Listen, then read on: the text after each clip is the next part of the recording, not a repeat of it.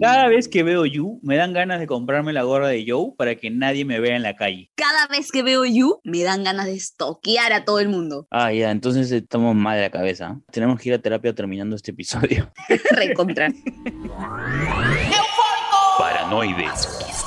Narcisista. Seriópatas con Isabel Domenac, Chemo Loli y Sandra Brehaut.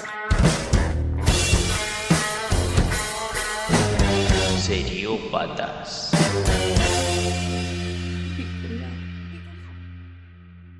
Ya, bueno, Sandra, no me queda ninguna duda de que eres un stalker. De hecho, ya lo sabía, pero ahora ya lo saben todos nuestros oyentes seriópatas. En realidad no soy stalker, no me pondré ese título. Tengo amigas que son más stalkers, sí, tú que me estás escuchando.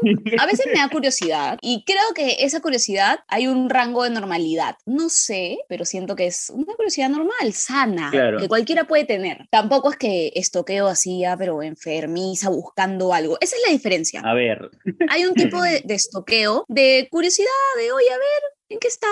A ver, ¿en qué anda? ¿No?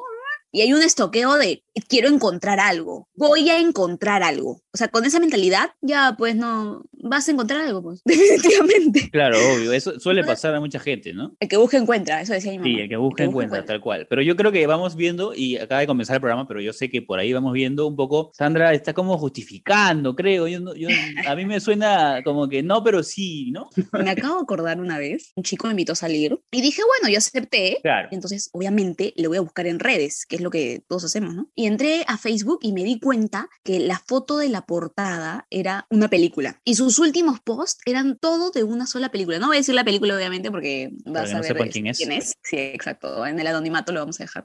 Entonces dije, ya, esta película para este pata es como que su película favorita, su mantra en la vida, o sea, ya era demasiado. Entonces, ¿qué hice? Obviamente me vi la película, que ya la había visto, pero la volví a ver porque tú sabes, Chemo, que yo veo una película y al día siguiente ya no me acuerdo. Sí. Y fui preparada a la cita, ¿no? O sea, con la información así fresca. Le solté algunas frases de la película, ¿no? Como que para que él diga, wow, o sea, es un estoqueo sano. ¿Cómo lo ves? Sí, lo sano, pues. O sea, si quedaba alguna Claro. duda de lo que yo dije al inicio, ya lo acabas de corroborar, solo estás justificándote, pero eres un stalker, pues. O sea, obviamente no llegamos al nivel de- del personaje que vamos a tocar hoy día, pero sí, pues, ¿no? Yo no voy a decir calatear, ¿ok? Voy a decir el personaje que vamos a desnudar hoy. O sea, esto es, es 100% calateable y no lo vas a calatear. Tienes, to- tienes toda la razón. Ese Calatear personaje sí es calateable. Ya, vamos a regresar. Voy a corregir. Ya, Sí vamos a calatear.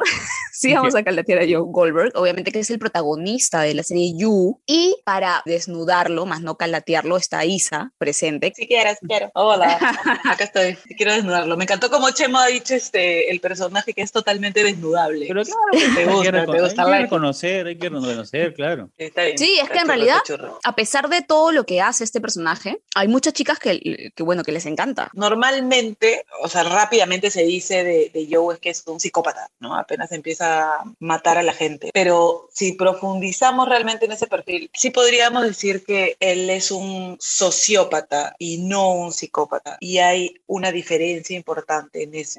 Dos puntos. Eh, dos puntos a la línea La diferencia principal que hay entre un psicópata y un sociópata es que el psicópata nace y el sociópata se hace. ¿ya? ¿Qué quiere decir esto? La psicopatía es como una enfermedad orgánica. El chivolo. Obviamente no quiero empezar a decir comportamiento de chivolo porque de ahí todas las mamás se van a asustar. Claro, ¿no? sí, eso Si- iba a decir que falta, ¿no? si su chivolo empieza, no sé, a meter este pollitos al water, ya, entonces, claro, pero puede ser, uy, pero mi hijito lo hace, ya, no, tranquilo. Espera, o ya. sea- Dime, ¿cómo se murió? Jugué con él un poco brusco, ¿no? De repente no lo soportó, pero...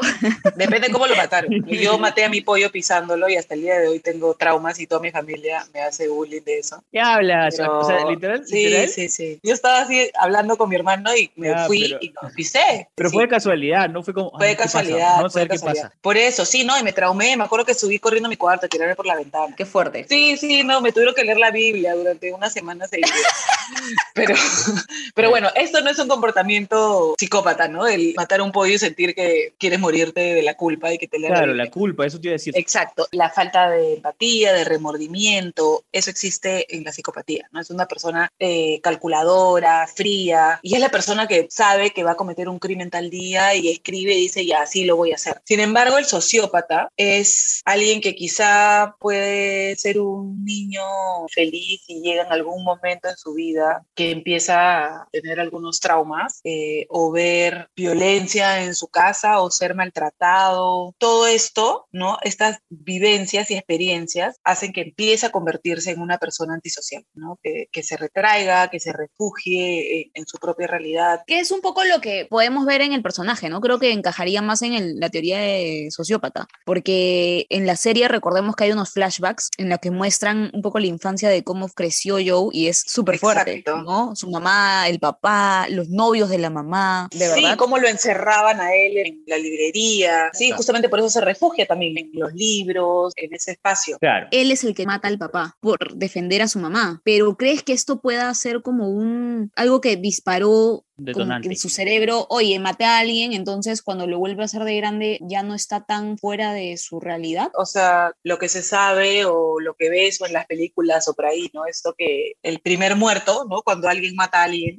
eh, sí, puede haber sido un detonante y, como le dicen en, en psicología, una desestructuración en su personalidad, como Ya. algo ahí se, se desencajó y luego sigue ese mismo camino, ¿no? Ya desestructurado. ¿Qué lo caso? Todos podemos pasar algún evento que marca un hito y que te transforma. Ah, por Eh, ejemplo, tú, después de haber matado a tu pollito, seguramente tu vida cambió por completo. por completo. Claro.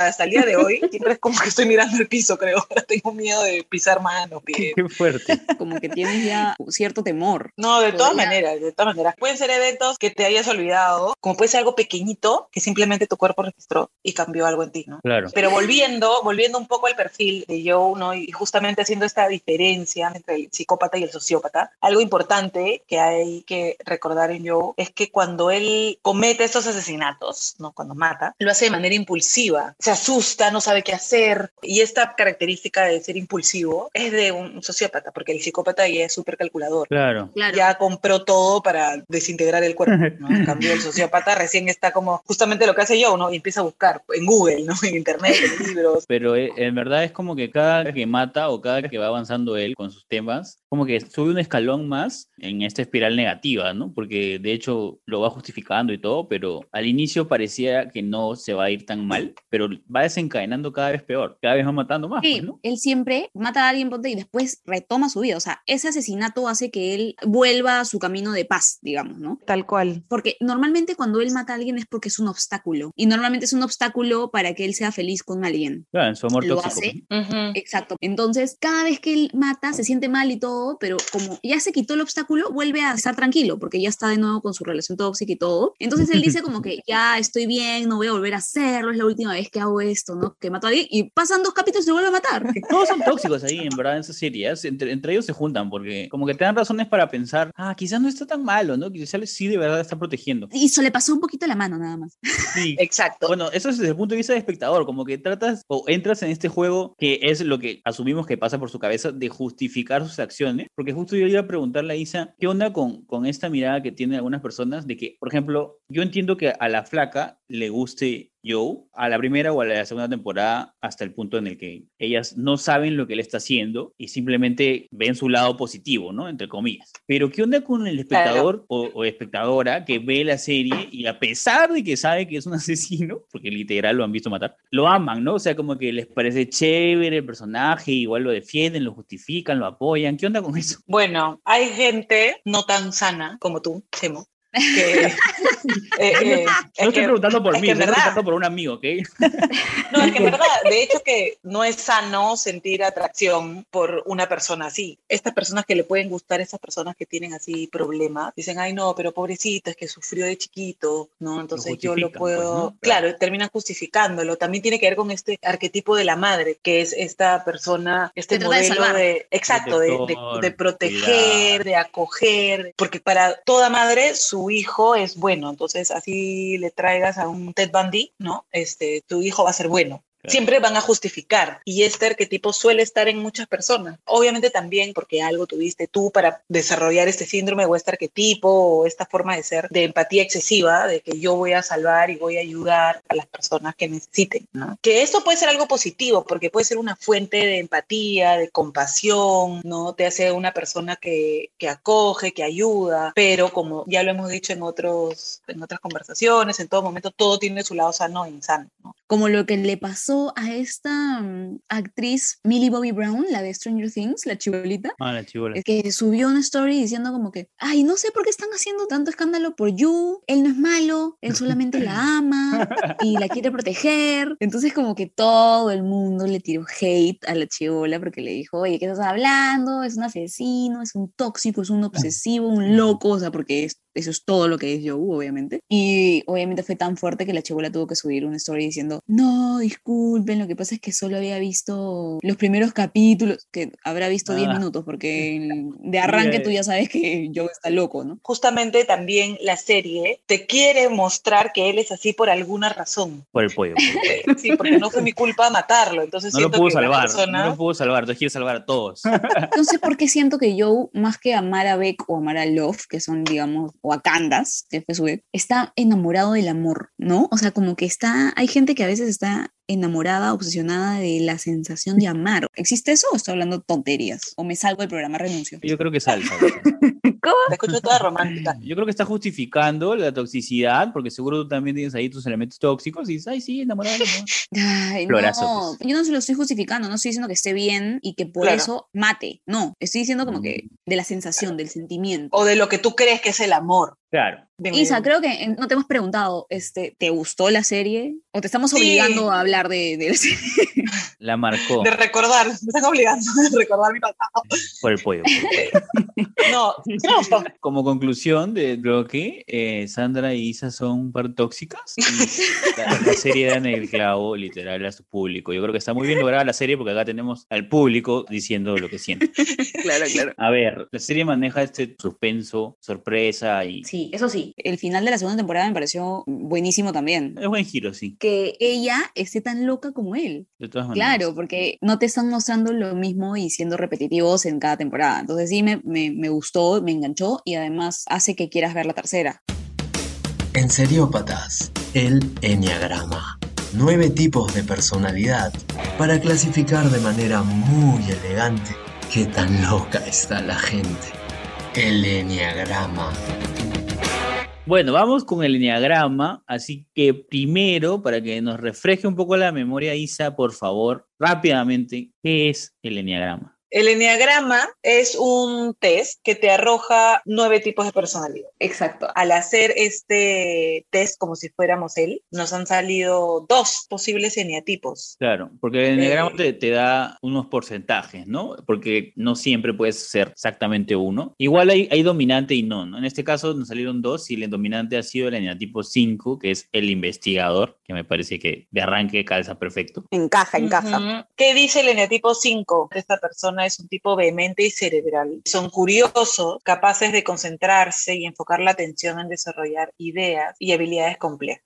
Independientes, innovadores, y es posible que se obsesione con sus pensamientos. Sellado ya. Sí, calza exacto, Sí. pues. Y del eneatipo 6 se llama el leal, que también, ¿no? El tipo comprometido, trabajadoras, responsables, dignas de confianza, obviamente en la versión sana. También pueden adoptar una actitud defensiva, ser evasivas, nerviosas. Normalmente tienen problemas de inseguridad y desconfianza. Claro, lo que siempre mencionas igual que normalmente eh, hay una versión sana y la insana. Acá hay algo importantísimo en el eneatipo 6 que describe a las personas como alguien que apoya con valentía a los débiles e incapaces. Y creo que esto describe un montón la personalidad de Joe. Claro. Se sentía el superhéroe, el salvador, superior a, a- al vecino, ¿te acuerdas? Al que cuidaba al chiquito. Claro, chiquito también. sí. Él de repente quiso tener a alguien así cuando él era niño, ¿no? Alguien que lo proteja, alguien que lo Claro, salve. sí. Lo Mm. malo es que termina eso justificando todas sus matanzas, ¿no? Pero bueno, Ahí está, ahí apareció Sandra justificando de nuevo. ¿ah? No soy stalker, soy investigadora. ya me está dando miedo, ya me está dando miedo. Bueno, para avanzar y dejar de hablar hablar de Sandra y que pronto va a terminar en las noticias, creo. Los famosos que van un poquito en este eneatipo 5, que es el investigador. Stephen King es uno que me pareciera de todas maneras que va un poco por ahí, toda la onda medio dark. Eh, Tim Burton también, fácil. Corco Bain, Corco, Corco. Gay corco. Ya, pero, o sea, en conclusión, Isa, ¿es sano o no es sano que sientas atracción por Joe? Porque hay gente que le encanta. O sea, no has escuchado nada de lo que hemos hablado. No es sano, pues, es que es una amiga, no es natural sano, así, ya. pues. No, ya te dijo Chemo, ya, que eres tóxica. Al hacer este personaje, lo han buscado obviamente para que pueda encantarte. Ya no sé, es churro, es, es intelectual, es sensible y en teoría te hace creer que hace todo por amor, pero claro, no es sano porque termina matando gente. O sea, es- empezando que eso no es amor, No es una es distorsión amor. cognitiva de lo que este señor cree que es amor. ¿Cómo sería Joe en la vida real? O bueno, ¿qué sería tener a Joe en la vida real? Ustedes, chicas, que se han sentido tan hinchazas de la serie y han reconocido qué tóxicas son y qué traumas han recordado. ¿Qué piensan? Como Rumi, es como, no sé, me imagino así despertándome en la madrugada así por algún ruido y como que, oye, ¿qué fue, no? Y él está sacando un cuerpo, ¿no? Ah, es que, no, estaba jugando con mi amigo. Jugando muertito. Está muertito. Borracho, está borracho. Algo así, ¿no? Y, ah, ya, causa, con cuidado, con cuidado, me vuelvo a dormir. Sandra se va de acá directo a la terapia. A mí. Directo. Le llevó el pincho lo que dije. Si tuviera un Joe en mi vida como roommate o como conocido, yo creo que me mata de todas maneras. Por ahí que voy a ser sospechoso sin. ¿Qué está pachando? No, porque ¿ves? Hasta lo defiende. Lo defiende al yo hipotético de mi vida. O sea, te metiste en mi vida. Yo, yo no estoy diciendo nada de la tuya. A ti te mató por Gil. Bueno, espero que para la próxima serie sea algo más tranqui, ¿no? Porque estamos que analizamos puros criminales, asesinos. Hay un libro buenazo que se llama Las personas buenas sueñan con lo que los malos hacen. Ah, qué como- fuerte, qué fuerte, qué fuerte. Como que lo tenemos así bien guardado. Nuestra forma de escapar a algunos deseos ocultos es a través de estos personajes. Queda como final para que Sandra reflexione y haga un cambio en su vida, ¿no? Yo nada más. Sí, obvio. Por favor, hay que ponernos serios. Es un programa de reflexión. Es un programa de autoayuda. Mentira, no es, no es. De verdad, o sea, en todo nuestro entorno hay que de verdad a veces poner límites y reconocer los límites. Hasta dónde uno tiene que llegar, hasta dónde es malo algo. Voy a reflexionar en eso.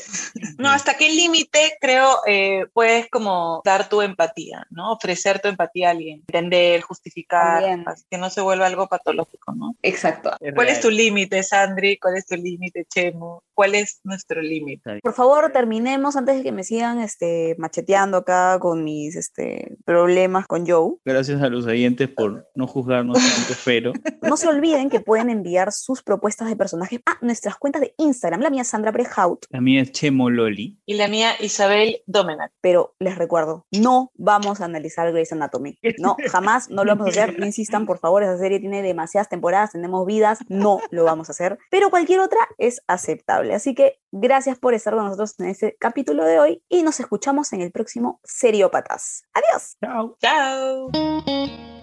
Seriópatas. Un podcast creado por Carlos Romero Egusquiza.